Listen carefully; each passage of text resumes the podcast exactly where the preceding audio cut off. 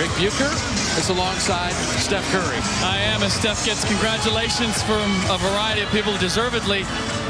David Lee said to me before the game, he said, I feel sorry for the Celtics because I've never seen Steph have two bad shooting nights in a row. What was your mindset coming into this game after last night? Uh, I mean, you don't want to force anything. You just want to be aggressive.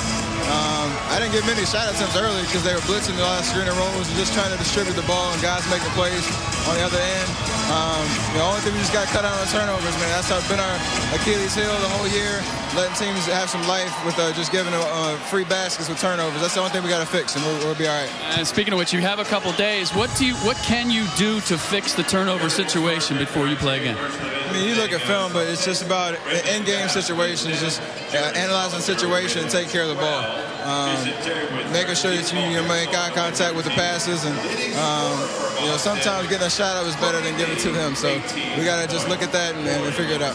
Third time in five games, you guys have held an opponent to under 40 percent. You in particular, we saw you getting your hands on a lot of balls. What are you doing different defensively that has made such a difference this year? I, I don't really know. It's, I mean, it's a commitment. And we know that that's going to you know, put us in good position to win every single night is if we bring the effort, um, multiple efforts at, at, each possession where you might get beat, but you got to get back in the play and God's going to help you, you help him. Uh, you know, we care about each other, so we want to make sure that nobody's left out to dry, and I think that's a big, big factor.